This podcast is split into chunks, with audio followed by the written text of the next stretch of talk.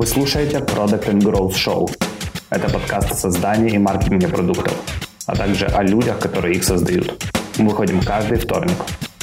Все компании, знаешь, хотят быть быстрыми, классными, двигаться мелкими итерациями и так далее. Может быть, конкретные там несколько примеров, когда ты считаешь, Озон сделал что-то действительно быстро. Действительно быстро от запуска подписки премиум. Этой фичой пользуются 2% пользователей, но они приносят порядка 40-60% денег. Вау. Когда что-то ты катнул на бой, вот, и через 3 минуты к тебе приходит SEO-специалист и говорит... Типа, не надо так делать, да? Это не с креативом херня, это просто солнце светит. Да. Всем привет, это Product and Growth Show, и с вами, как обычно, все еще Ярослав Степаненко и Паша Пуденко. Всем все еще привет. И это 34-й выпуск, сегодня у нас в гостях Сергей Кoloskov. Сережа, привет. Всем привет, да. Если можно, расскажи немножко о себе. Я продакт-менеджер в e-commerce проекте Ozon.ru. Вот, также преподаю в Отусе продакт-менеджмент, веду телеграм-канал Fresh Product Manager. Ну, в общем-то, вот такими делами занимаюсь. В Озоне моя зона ответственности — это развитие бизнес-направлений, электроника, спорт и цифровые товары по части buyer experience. Но также я вот занимаюсь с точки зрения buyer experience каталогом и избранным на сайте и приложениях продукта. Вот, наверное, как-то так. Слушай, Озон в России — это лидер рынка? Здесь достаточно тяжелый для меня вопрос эмоционально и экономически, но в целом, как бы, я могу сказать, что это один из лидеров. Вот. У нас есть мега-конкурент, это Wildberries, вот, с которым, в общем-то, ну, как и бывает, когда два лидера на рынке, не всегда понятно, кто где первый, кто где второй. Вот, можно сказать, что просто Россия — это место, где есть два пока лидера, и пока непонятно, кто точно первый, а кто точно второй. Вот. Кстати, мы во время карантина уже 4-й подкаст, мне кажется, записываем. То есть мы месяц уже карантиним. В Москве карантин, я так понял, немного позже начался, чем у нас. Расскажи... Во-первых, ты единственный гость, который записывается с нами из офиса за последний месяц. И, возможно, это говорит о том, что сейчас в e-commerce самые жаркие времена происходят. Расскажи, что у вас начало происходить в вашем бизнесе после того, как ввели карантин? С точки зрения бизнеса мы на дашбордах видим, как будто у нас каждый день вот предновогодние будни возникают, то есть по уровню трафика, по уровню продаж, по уровню пользовательской увлеченности мы видим прямо вот черная пятница каждый день практически у нас сейчас возникает. Вот. И более того, сейчас к нам в том числе приходят люди, у которых был сильный офлайн, вот, и они, в общем-то, стараются посредством нас усилиться сейчас хоть как-то. Вот. И в целом можно сказать, да, что сейчас одни из самых жарких, пожалуй, дней. Вот, мы все работаем 24/7, мы даже там иногда выключаем рекламу, чтобы там нас вот сильно прямо не разорвало вот в рамках текущих возможностей доставок. Вот, ну, потому что там все люди, и все тоже мы не можем там сильно порваться. Вот. И работаем действительно для всей России. Вот сейчас, наверное, вот сейчас очень такое важное, в том числе для нас, время, чтобы выстоять, чтобы решить все какие-то вот текущие боли людей и вовремя по-прежнему привозить товары нашим пользователям. То есть, да. Вот. Расскажи, какая роль продакт-менеджмента в решении этого, как сказать, органического всплеска? То есть в чем конкретно проявляется твоя роль в этот момент?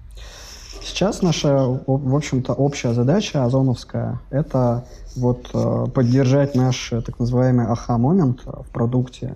Вот вовремя доставленная доставка именно того, что я вот хотел заказать в конкретный момент времени.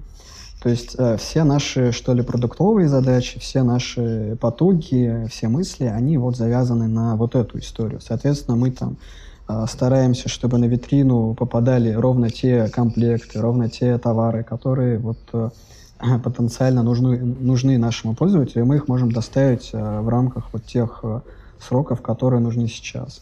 То есть мы прорабатываем сейчас и ровно те сервисы и фичи, которые нужны именно в это время. То есть, например, повторные заказы нужны сейчас. То есть нужен определенно сейчас все обустраивают дома, что ли. То есть вот у всех сменилась потребительская корзина, и все вот у нас большой рост с точки зрения вот именно товаров, которые используются на дому. То есть это там вот такого роста продажи тренажеров спортивных, то есть которые там стоят по 20, 30, 40 тысяч, там беговые дорожки, эллипсы. Ты сейчас про рубли, правильно? Да, да, ой, извините, пожалуйста. Да, ну то есть это где-то $800-700, где-то так, да? Да, да, да. Вот, я такого всплеска еще не видел вот, продаж, то есть все, что нужно дома, все, что можно съесть и все, что там с точки зрения бытовой химии нужно сейчас, имеет огромный рост. И наша продуктовая задача — это сделать так, чтобы эти товары были правильно подсвечены, эти товары правильно участвовали во всех флоу заказов у пользователя и доставлялись вовремя. То есть, в принципе, какие-то даже задачи, связанные с доставкой, со складами, вот мы в том числе там по Buyer Experience тоже включаемся вот, по возможности. Клево. А расскажи, как вообще продуктовая организация выглядит у вас? То есть это как команды структурированы, какие метрики перед вами стоят? У нас, в общем-то, достаточно такая близкая к бирюзовости, наверное, организация в том плане, что мы вот... Почему так? Потому что мы в целом находимся в такой отрасли, которая меняется раз за разом. У нас очень сильные и голодные конкуренты, за которыми мы тоже поглядываем. И у нас постоянно меняющийся мир, в общем-то, и нам нужно очень быстро постоянно перепрофилироваться. Поэтому у нас, наверное... вот такой какой-то железное, что ли, понимание, что мы будем делать в IT в течение времени, оно, наверное, вот 2-3 недели, не больше. То есть вот какие-то роудмэпы, они, наверное, выполняются процентов в целом на 30-40, но это и хорошо в том плане, что мы там умеем быстро перестраиваться, мы быстро подстраиваемся под приоритеты. Вот, но и даже вот с учетом этих быстро сменяющихся, скажем так, картин в мире, мы так или иначе все время смотрим на GMV, то есть на рост выручки, на наш общий рост по рынку, по каждой категории, по каждому региону, вот, по каждому пользователю. Мы так или иначе сейчас в том числе развиваем метрику как AIF, то есть выкуп на пользователя. Вот. И, в общем-то, я думаю, что там, как типичный интернет-магазин, мы следим за оборачиваемостью склада, чтобы там были ровно те товары, которые хорошо продаются, вот, и следим за маржой, вот, то есть это некий там наш хлеб. Что-то такое специфичное, наверное, нет. С точки зрения продукта мы следим за нашими самыми коррелирующими с выручкой метриками. Это Add to Cart, то есть добавление товара в корзину, конверсия, добавление в корзину.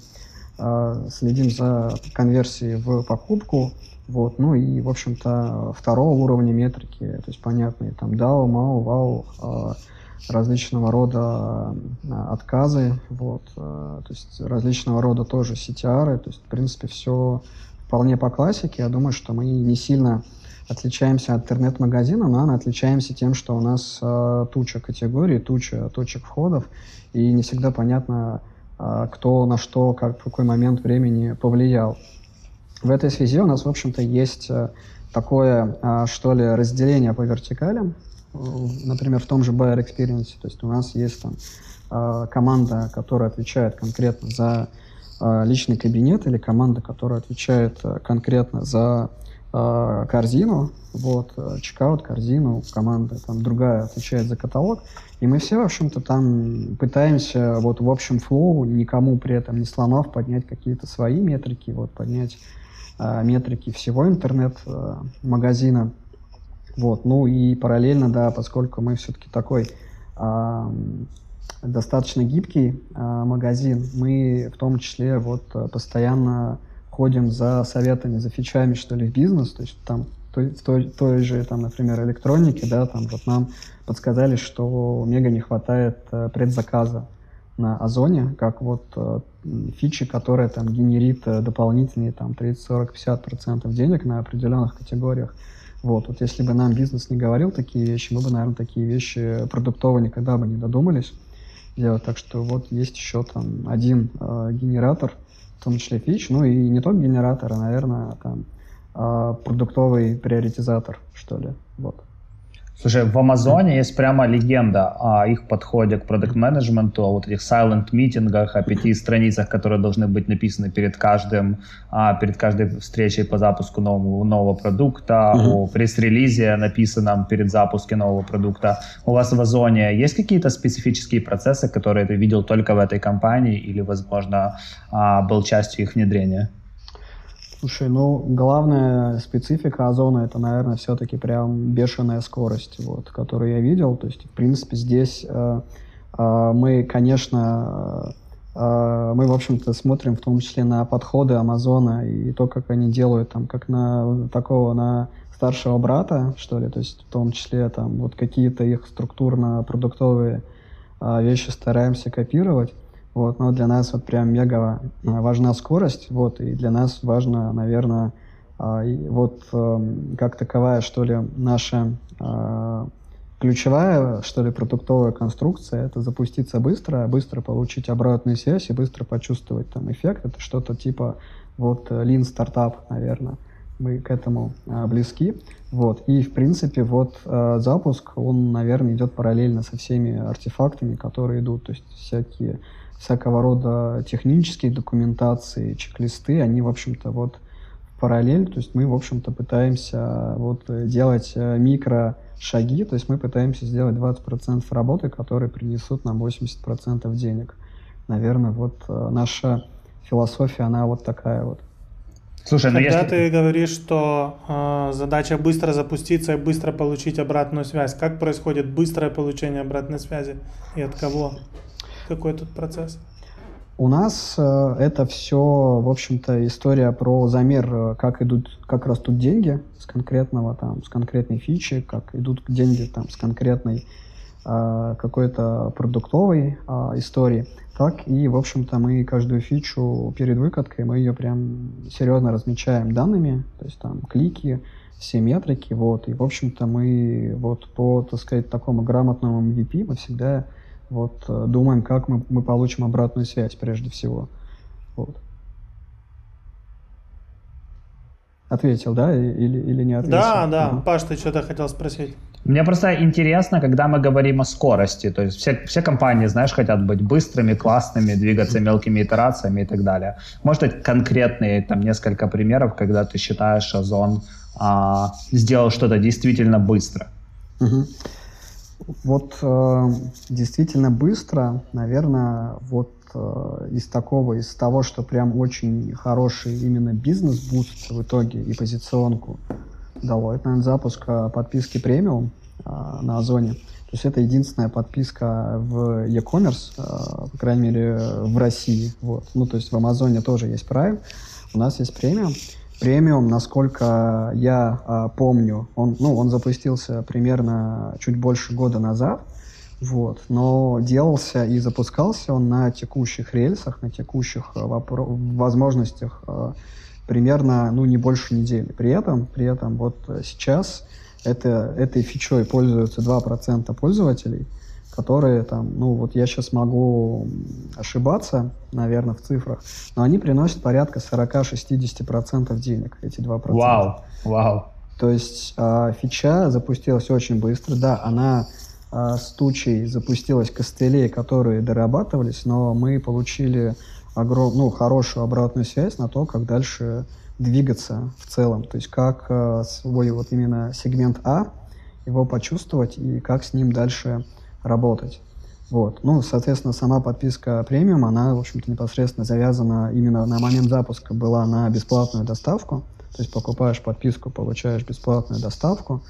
Вот. Ну, дальше этот продукт расширялся до, там, и расширяется до сих пор до каких-то эксклюзивных товарных предложений, до каких-то эксклюзивных сервисных возможностей, там, более там, расширенные более расширенное время на возврат товаров и прочее, прочее. То есть, в принципе, как бы вот, наверное, вот этот прям пример, он такой достаточно показательный, как быстро можно сделать очень хорошо, вот, получить очень хорошую обратную связь. Клево, спасибо, что поделился. Мне интересно, ну, когда говорят о продуктах, то часто подразумевают продуктов, которые делают какой-то customer development, делают какие-то интервью, неважно, делают какие-то количественные исследования. В маркетплейсе, как мне раньше казалось, по крайней мере в тех маркетплейсах, которые торгуют какими-то физическими штуками, типа там бытовая техника, не знаю, продукты и так далее, клиент, мне кажется, всегда хочет три вещи. Он хочет дешевле, он хочет быстрее, и он хочет большой выбор.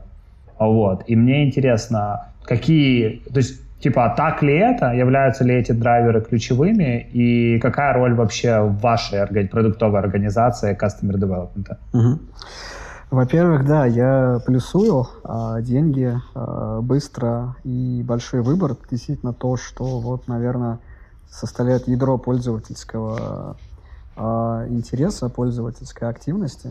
Вот. Но просто так или иначе, скажем так, вот как и любой треугольник бизнесовый, здесь, в общем-то, периодически приходится все-таки где-то для получения маржи или для получения роста выручки каким-то конкретным поинтом жертвовать. Вот, то есть, в принципе, вот, наверное, роль Customer Development, она именно в том, чтобы понять, для какой категории чем конкретно можно пожертвовать, вот, а для какой категории нельзя, не нужно прям все тянуть там и, в общем-то, порваться напополам, но все-таки вот вытянуть.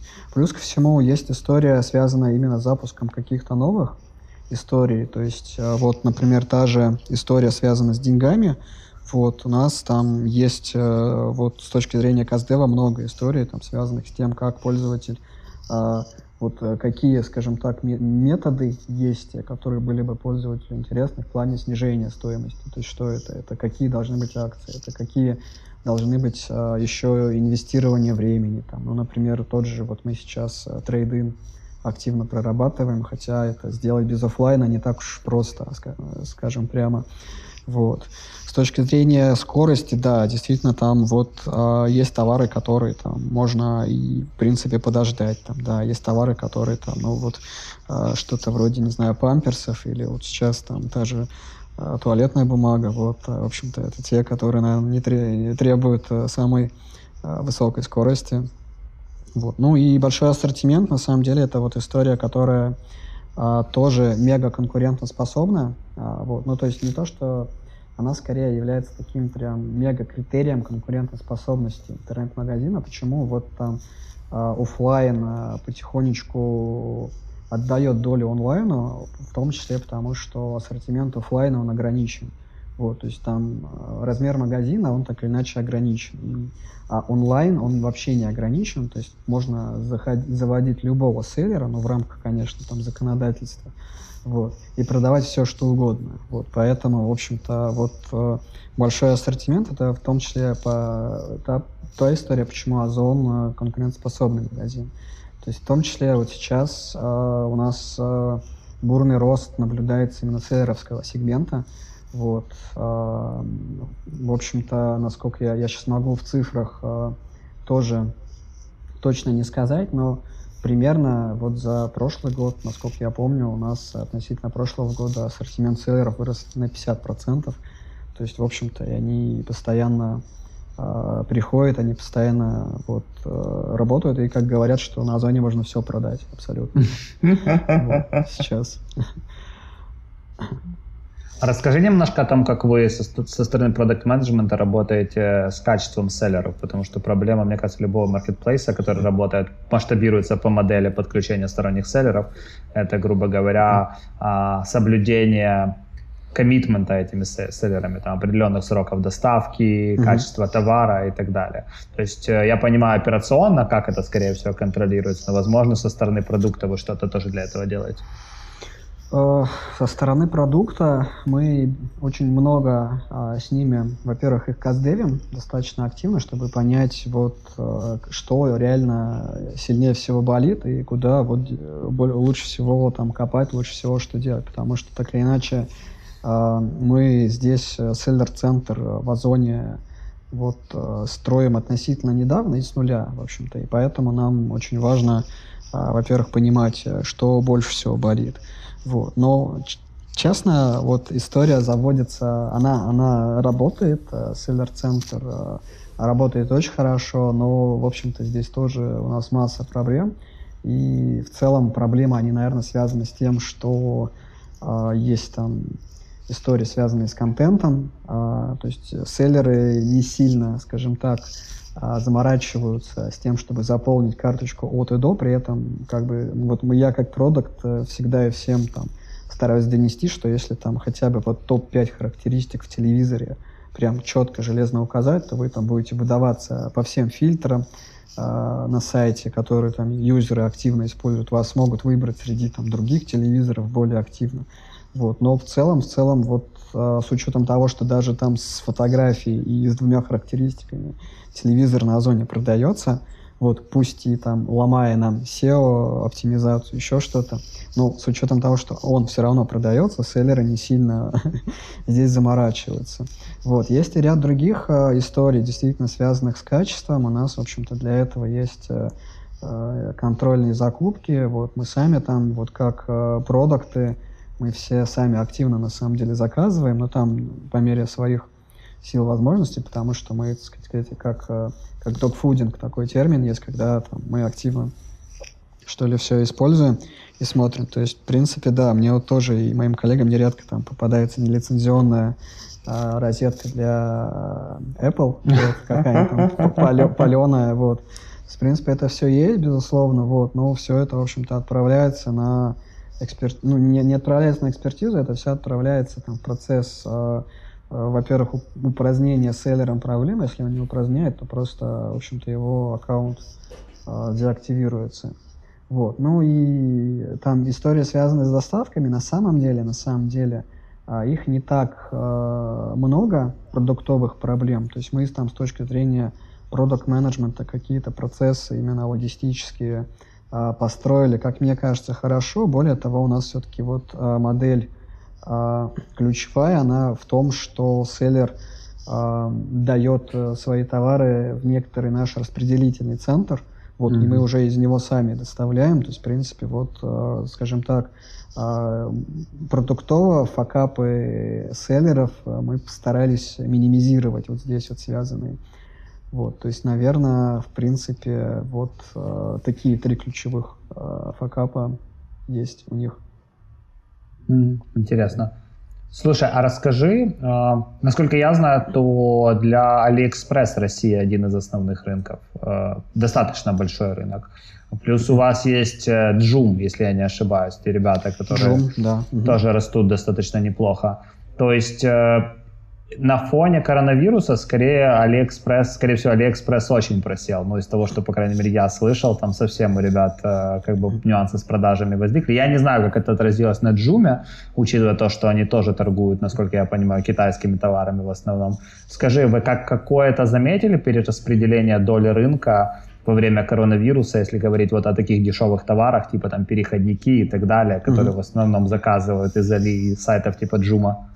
Я бы сказал, что мне на самом деле некогда смотреть на AliExpress сейчас. У нас действительно топ такой ход, топ-ход пора, что ли, когда мы прям очень много работаем, и нам, честно, особо там некогда смотреть. Ну, на Wildberries мы по-прежнему смотрим, но с AliExpress, в принципе, все понятно, потому что там, как таковая товарная матрица, она вот, ну, не сильно совпадает с обычной, что ли, продуктовой картиной, а сейчас, в общем-то, вот побеждает тот, кто может KVI бренды предложить, то есть все, что там... Что такое KVI бренды? Это то, что мега узнаваемо и часто покупается в офлайне, вот, то есть это история, там, не знаю, тоже молоко Простоквашино в России, там, да, вот, в принципе, вот такие вещи, наверное, AliExpress не может предложить, вот.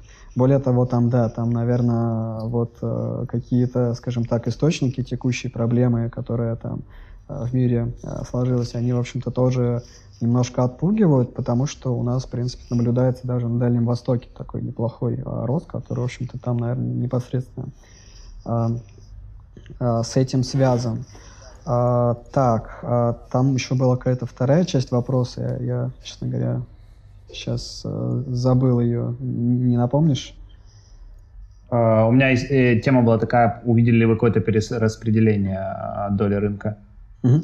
Не, ну какой-то доли рынка мы не обратили внимания, мы реально увидели вот в своем ассортименте, что ли, перераспределение интересов, перераспределение трафика, то есть там поперло реально в продажах вот мебель, там все, что вот используется дома, вот, ну и, как я говорил, там, да, FMCG товары для дома, вот они все, в общем-то, начали расти, в общем-то, да, ну и, в общем-то, как-то так. Вот. Клево. Ну, клево для вас. Да, просто мне повезло, я тоже сейчас работаю в компании, в Preply, и у нас тоже там студенты растут, потому что тьюторы растут, потому что люди хотят учиться онлайн, люди хотят преподавать онлайн, потому что они больше, скажем так, не могут делать это в офлайне. Поэтому некоторые компании реально, скажем так, получили от этого пользу. А расскажи, у вас такое понятие, как growth команды есть в Озоне? У нас, наверное, growth команды как таковой нету, вот, но у нас, в общем-то, есть такой институт категорийных продуктов, вот, который, ну, не совсем, не в классическом понимании категорийные продукты, которые приходят и там просто говорят, что это, что сделайте быстро эту кнопку, вот, с постановкой задачи а-ля там хочу нажать на кнопку и улететь в космос, вот, а именно вот это более такой, что ли, осмысленный институт. У нас более осмысленная команда, которая непосредственно генерит точки роста, наверное, собирает их с бизнес-юнитов, с бизнес-представителей, вот, и там уже непосредственно на уровне какого-то маркет-фита, на уровне какой-то аналитической проработки оценивает ее влияние, что нужно, что не нужно делать. То есть, например, таким образом там тот же предзаказ появился или какой-нибудь автоподбиратор шин на Озоне. То есть какие-то вещи, которые, в общем-то, вот нужны, наверное, какому-то конкретному бизнес-направлению, ее нужно там прорабатывать с нуля, по сути. То есть как это будет сделано, с кем это будет загрумлено, скажем так, с кем это будет в итоге запускаться. Вот. То есть у нас, наверное, вот есть вот эта история, а также у нас, в общем-то, есть такие, что ли, истории брейншторм, когда, в общем-то, там руководство компании совместно с ключевыми оунерами, что ли, вертикали, вот, в общем-то, на уровне там какого-то текущей какой-то бизнес-ситуации и продуктовой ситуации, в общем-то, генерят какие-то новые точки роста там, вот, что там вот, например, тот же есть проект Ozon Express, Ozon Supermarket, вот, связанный с быстрой доставкой, который был запущен осенью 2019 года в активной фазе. В общем-то, вот эта история, да, вот одна из там ключевых, наверное, историй, которая вот в таком формате продумывалась и запускалась. Вот. Ну, как таковой, скажем так, сущности и должности у нас нету. Вот. Прикольно. Расскажи еще немного, как у вас вообще продуктовая вертикаль построена, то есть кому она подчиняется на уровне компании, кто ваш протекторат на уровне продакт-менеджмента, кому ты лично отчитываешься, как у вас уровни развития продукта построены внутри компании, если это уместно. Я на какие-то вопросы, наверное, могу ответить, на какие-то не смогу. Но в целом у нас структура такая, что есть крупные вертикали, то есть есть buyer experience, есть вертикаль логистики, вертикаль селлер-центра, то есть всякие вот крупные вертикали, которые побиты на подвертикали, то есть тот же buyer experience, он там поделен на вот такие, скажем так, под вертикали а-ля там каталог, корзина, ну, я это, в общем-то, уже рассказывал. В общем-то, мы, по сути, вот я там являюсь сотрудником вертикали, под вертикали каталог, избранная там, и электроника, спорт и диджитал, в общем-то, я вот подчиняюсь вот в рамках этой всей структуры, по сути, руководителю всей этой общей вертикали Buyer Experience. Вот, ну, соответственно, там между CPO, BX и мной есть еще там руководитель, который руководит просто там каталогом, избранным, еще парочкой подвертикалей.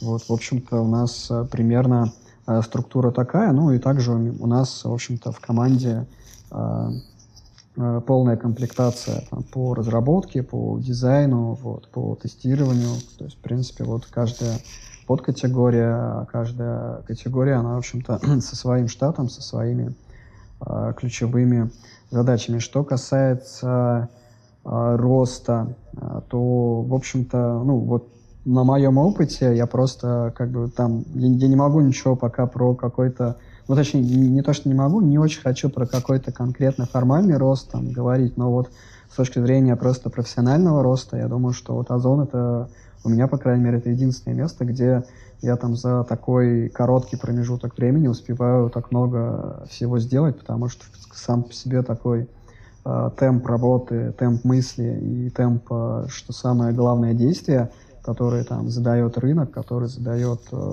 CPO и там генеральный директор компании, он, в общем-то, такой, что думать приходится быстро, думать приходится с оцифровкой и быстро, скажем так. Вот. И, в общем-то, да, в общем-то, здесь скорее вот с точки зрения профессионального роста я скажу, что для меня это место, где, куда я уже там пришел с каким-то опытом, вот, и пришел, по сути, качать дальше мышцы, вот, активно. То есть это как таковой Озон — это место, где уже действительно мы демонстрируем, наверное, на каком-то таком пределе и еще чуть-чуть повыше то, что мы с точки зрения профессионализма и, скажем так, своих кондиций вообще умеем и вообще когда-то можем сделать. Вот. Клево. Слушай, а основные источники трафика — это органический трафик, правильно? Ну, как у любого маркетплейса. И если да, то кто этим занимается у вас? Делаете вы это внутри или аутсорсите? Uh-huh. И сколько вообще людей, команд посвящает этому время? Uh-huh. Ну, структура трафика действительно у нас в топах, как и в любом интернет-магазине, это органика, то есть SEO, трафик. Вот. А здесь мы, в общем-то, понимаем там стоимость, скажем так, рекламного трафика, вот, и понимаем, что там для роста вот нам нужно именно делать вот эти инвестиции, связанные там с SEO. И можно сказать, что вот с точки зрения SEO помогают, наверное, практически все. Вот все пытаются там не сломать карточку товара или там сделать нормальный каталог, вот, который бы хорошо и быстро грузился на сайте, вот, и не ронял, скажем так, скорость и наши позиции в поисковиках. Вот. Ну и в целом у нас на самом деле есть, да, команды перформанс-маркетологов при каждом бизнесе практически, которые, в общем-то, вот эти приоритеты самые, что конкретно, каким образом мы с точки зрения SEO качаем, решают. У нас есть, в общем-то, так называемый отдел рекламы и продвижения, наверное, я вот сейчас могу путаться и неправильно назвать, но который, в общем-то, отвечает за вот историю, связанную с рекламой внутри Озона и вовне Озона, то есть там как вот наши баннеры рекламные, то что, в общем-то, тоже какая-то копейка в казну, вот так и, в общем-то, директ и другой рекламный трафик, в общем-то, они тоже вот этими задачами занимаются. Но в целом SEO — это задача, наверное, уровня P0 вот, для нас как таковая, потому что вот так или иначе процентов вот сейчас уже, ну вот где-то 60 плюс, наверное, оттуда приходит. Вот. И вот если там прям очень хорошо вложиться, вот, то можно, в общем-то, как, вот, не знаю, как с инвестициями, вот если вкладываешься во что-то, потом идет пассивный доход, скажем так. Вот SEO для нас, она вот такая история, наверное. А расскажи, у вас на уровне организации есть какой-то SEO-плейбук? Мне просто интересно, потому что вот с проблемой, с которой я столкнулся, я не эксперт в SEO, хотя мы с Яриком постоянно спорим о том, что SEO это просто. Вот. А у Ярика позиция, что с SEO все понятно, у меня позиция, что с SEO ничего никогда не понятно. И я понимаю, что мне для того, чтобы делать там хорошо свою работу, я сейчас в большей части за контент-маркетинг отвечаю, нужно неплохо в SEO разбираться. Но я в этом явно не эксперт. И то, что я сейчас пытаюсь как бы инициировать, это чтобы в компании появился какой-то SEO-плейбук, с помощью которого все команды могли как-то лайниться. Потому что мне это нужно, потому что я ничего не понимаю в SEO. Расскажи, как это работает на уровне вашей компании? Ну, у нас, по крайней мере, я, может быть, это я такой, но я не видел такого документа пока в Озоне, то есть какого-то прям внятного чек-листа. И он у меня мой свой, который я там сформировал в процессе вот всяких таких историй, когда что-то ты катнул на бой, вот, и через 3 минуты к тебе приходит SEO-специалист и говорит... Типа не надо так делать, да? Что, может быть, ты для конверсии что-то хорошее сделал, но... Ну вот сейчас вот как бы нет, мы сейчас теряем, у нас идут ошибки, все как бы давайте верните все как было. То есть вот это вот мой какой-то личный чек-лист, там, что вот конкретно нужно проверить в какой момент времени. Вот, а так нет, так, наверное, вот это все-таки такая история пока из уста в уста. Мне еще кажется, что, учитывая то, что маркетплейс — это такая штука, где трафа SEO-шного, и вообще трафа должно быть больше, чем везде, это клевая площадка для того, чтобы научиться АБ-тесты делать. Ну, типа, правильно, с чувствами, расстановкой. Расскажи, у вас, как вообще у вас подход к тестированию построен? Возможно, есть какой-то свой особый фреймворк, или вы просто там делаете опция А, опция Б. Возможно, у вас есть какая-то система, в которой вы все это раскатываете. Дай немножко как инсайта в эту сторону. Ух, как бы тут до Индии не скатиться. Вот. Но в целом у нас все достаточно, наверное, в трендах и по классике. То есть у нас идет автоматизация некоторых групп для АБ-тестов. То есть мы, в общем-то, просто делаем некоторые DMP-сегменты пользователей. То есть, например, сегмент а-ля там заходил на страницу, там, не знаю, автотоваров и какие-то шины конкретные искал.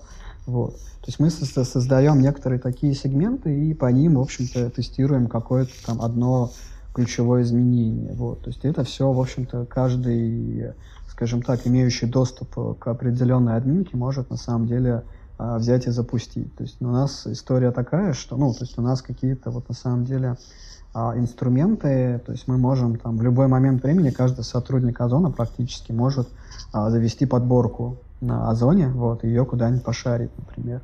Вот также там любой практически, у кого есть доступ, но просто там, но доступ легко получить, может в том числе запустить какой-нибудь АБ-тест. Вот, и самое интересное, что вот у нас сейчас тот самый период, когда мы, в общем-то, как мне кажется, ну вот близки или даже уже в месте, когда мы навели порядок в аналитике, то есть у нас, в общем-то, идет достаточно понятная разметка, вот вся аналитика внутренняя, идет понятная разметка, то есть мы никуда сейчас практически не отправляем 100% своих данных, кроме как своей внутренней там системе аналитики, вот, и мы можем, по сути, вот зная вот все, скажем так, ну, то есть зная о всех размеченных сейчас историях, мы можем, в общем-то, и выбирать в том числе не только DMP-сегменты, но и метрики, которые там и в каком месте мы будем смотреть. Вот. То есть, вот. И с точки зрения трафика, действительно, мы достаточно лаком, скажем так, ну, хорошее, вкусное место, вот, потому что ну, там в среднем, наверное, такой... значимый результат даже на каком-то таком узкокатегорийном месте можно получить, ну, порядка, там, не знаю, за 2-3 недели, вот, что, в общем-то, как бы очень хорошо, вот, ну, и, в общем, да, дает нам большие возможности. Клево, интересно. И эта система аналитики, это полностью in-house, как бы вы свое собирали решение, или это набор каких-то рыночных решений просто с общим data warehouse? Ну, это, да, это солянка, это процентов на 70 это рыночные решения, процентов 30 есть еще наши секретные ингредиенты, скажем так, как мы это меряем, вот. Понятно. Расскажи, ты начал подкаст с того, что ты еще преподаешь продакт-менеджмент. Расскажи, какие скиллы нужно качать сейчас продакт-менеджеру, чтобы быть успешным в такой компании, как Озон?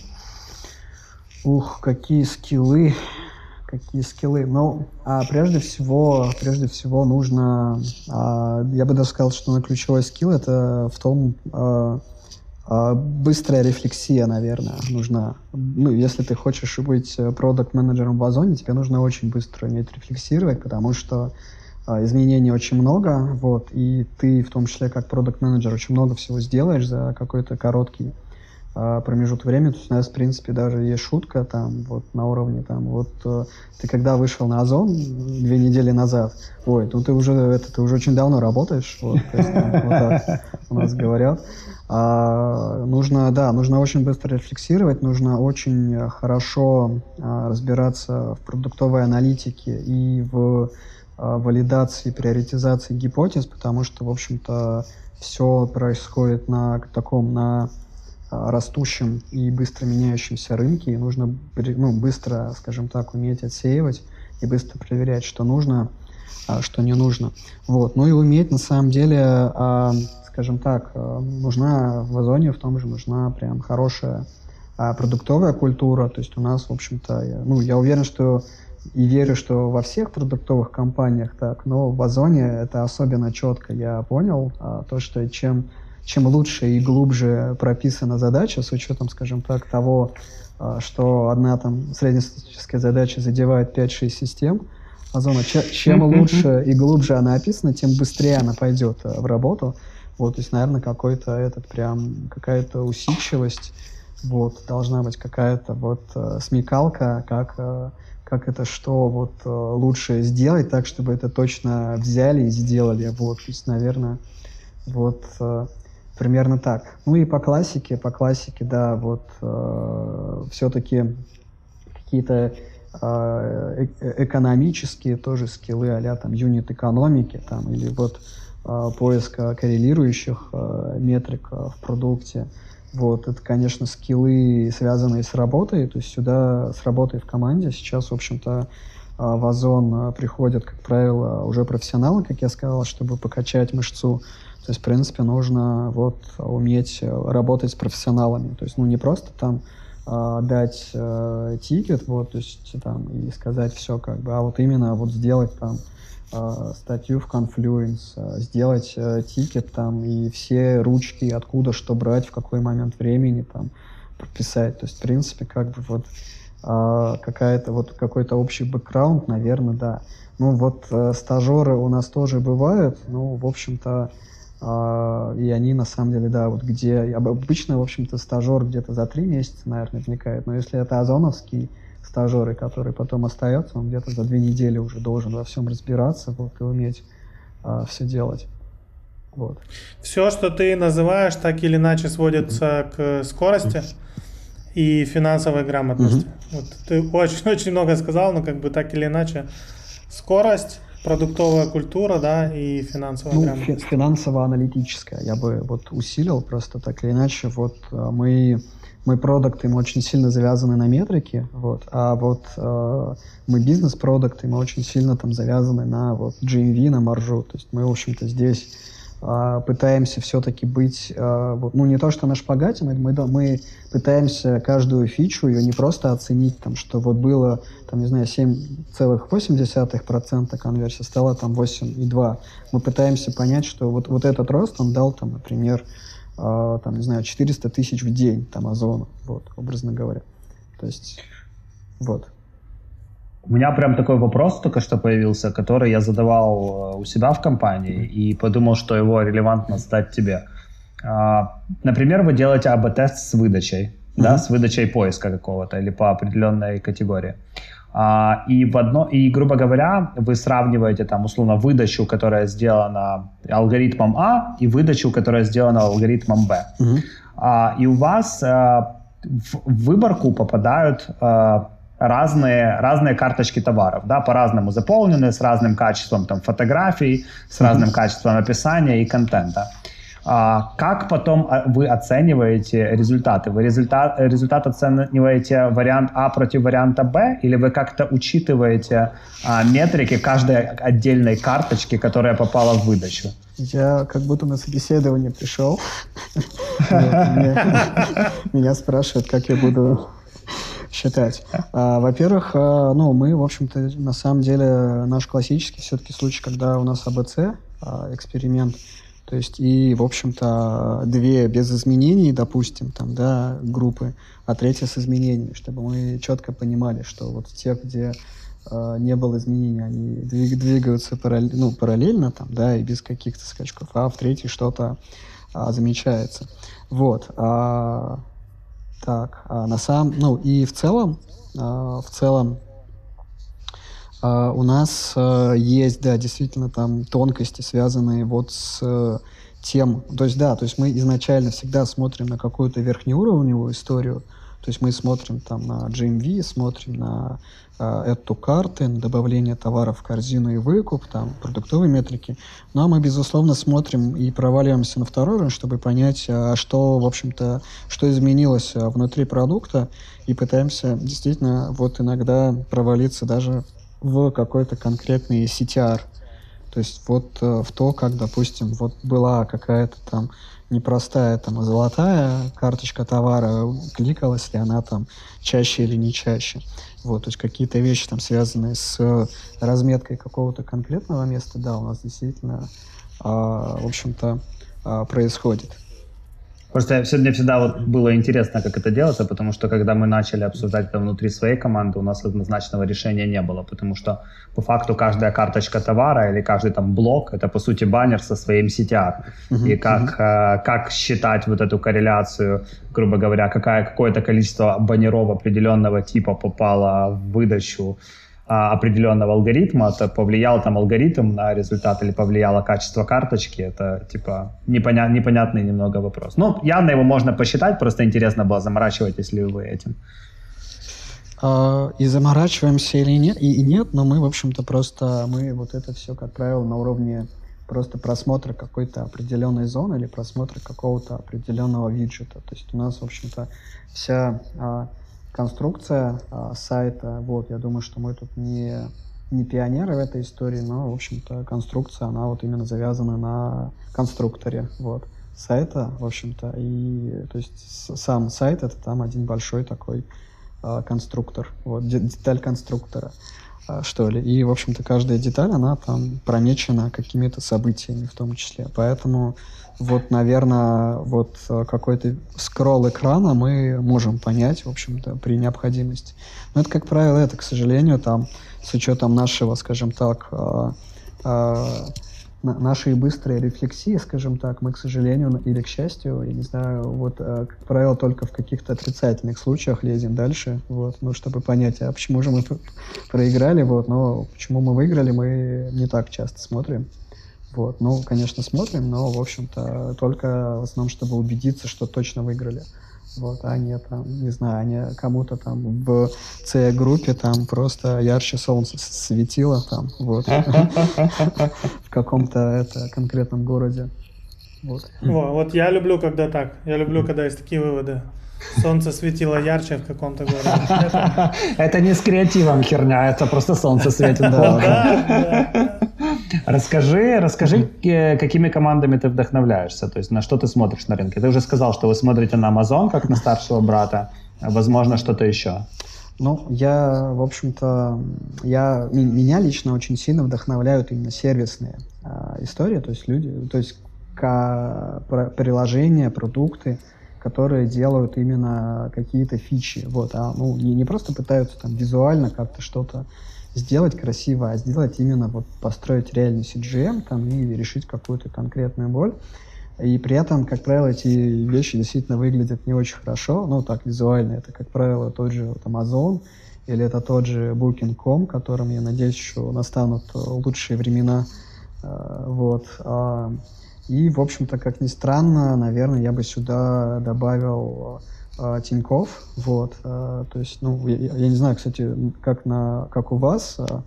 У вас есть Тинькофф или нет? Не-не-не, у нас свои банки. У нас вообще российских игроков. Мне кажется, Сбербанк был долгое время, но сейчас, по-моему, они или есть и очень неактивные, или их уже нету. Ну, очень жаль. Вот. Просто вот как таковой, с точки зрения вот именно закрытия каких-то ключевых болей, я просто как и предприниматель в прошлом активно пользовался именно Тиньковым. То есть мне очень нравится там, как летели, как там, в общем-то, вот фичи, в общем, ну, появлялись, как они там с точки зрения онбординга прорабатывались и залетали. То есть прям, мне кажется, очень крутая продуктовая работа. Вот. Ну и на самом деле мне как продакт-менеджеру я регулярно захожу в такие продукты, которые вижу, допустим, в топ-20 магазинов, вот, потому что понимаю, что сейчас там самый большой трафик, самые большие возможности в плане тестирования гипотез. На самом деле, вот мы даже в тот же каталог очень много вещей привнесли из Инстаграма. То есть там вот какой-нибудь... Вот сейчас идет новый тренд на бургерное меню, вот, которое там открывается с правого верхнего угла. Вот это, в общем-то, мы в том числе подсмотрели в Инстаграме. Вот. Ну, соответственно, да, Instagram, Facebook, Google сервисы. То есть, в общем-то, вот эти все истории, они вот дают, на самом деле, большой пласт информации о том, как вот люди решали какие-то похожие проблемы. То есть мы как бы, вот, когда мы что-то генерим или что-то придумываем, мы, как правило, как и по классике, стараемся смотреть не только на конкурентов, там, да, а вот смотреть просто, как вот был так, какой-то там юзер сторис, когда там человек там пытался снавигироваться там именно вот каким-то таким образом. И мы понимаем, что это было там в Инстаграме, наверняка такая проблема была. Идем в Инстаграм и видим какое-то решение, там, наблюдаем за ним, понимаем, что оно там не меняется. Вот неделю, 2 месяца не меняется, все, значит, работает. Вот. Также и за Амазоном, в общем-то, смотрим с этой точки тоже зрения. Но с Амазоном хорошо на самом деле, когда на твоем рынке есть игрок, который уже все понял, вот, все решил. Ну, не все, конечно, у Безоса идей, я думаю, он и 10% не сделал того, чего придумал и хотел. Но очень здорово, что есть Амазон, и можно на них посмотреть. И, в общем-то, такой ключевой даже у нас шаг воронки при валидации гипотезы — это вопрос, а если это у Amazon? Класс. Если нет, то мы, в общем-то, иногда даже отказываемся, говорим, что это. То есть можно быстро парировать фичу, если это быстро убить, если это действительно нет у Amazon. То есть, наверное, как-то так. Я сейчас больше особо ничего в голову и не приходит. Ну, мне кажется, этого более чем достаточно. Предлагаю закругляться. Давай последний вопрос с моей стороны, по крайней мере. Если бы ты выбирал нам следующего гостя для подкаста, и у тебя был бы доступ к любому человеку и любой компании на земле, кого бы ты выбрал? Ой, а можно, наверное, я сначала просто предложу, потому что я вот все-таки предлагаю вам связаться с Андреем Минде, продактом Букинга, чтобы вы послушали, у кого сейчас... все вот, ну, не очень хорошо, скажем так. Вот. Ну, то есть вы послушали e-commerce, у которого все так это более-менее. Ну да, будем назовем это так. Вот. А вот у Booking сейчас не очень все хорошо. Я, в общем-то, могу поделиться контактом. А с точки зрения, кого бы пригласил бы, ну, в целом интересно было бы, наверное, послушать Ваню Замесина, нашего, так сказать, идеолога Customer Development движения в России. Интересно было бы, наверное, Аркадия Марениса послушать. Всегда интересно. Ну и Безоса обязательно тоже пригласить. Я думал, ты уже не скажешь. А прикинь, они всегда такие подсматривают у вас фичи. Нет, а ты знаешь, вот я неоднократно видел, как у нас что-то подсмотрели, вот. То есть и вот так иногда натыкаешься там. И вот действительно, вот неделю назад мы сделали, появилось в другом месте. Потом мы откатили, там тоже откатили. Вот. То есть, в принципе, мы смотрим, на нас смотрят. Это понятно. То есть, в принципе, хорошо, что это такой... Это не покер, это, в общем-то, все прозрачно, все открыто, вот, все достаточно так это продуктивно. Понятно. Ладненько, спасибо большое, что прыгнул на звонок, реально клево пообщались, вот, остаемся на связи. Всем, кто дослушал до этого момента, мы выходим каждый вторник и услышимся с вами в следующий. Всем пока, спасибо. Пока-пока, спасибо.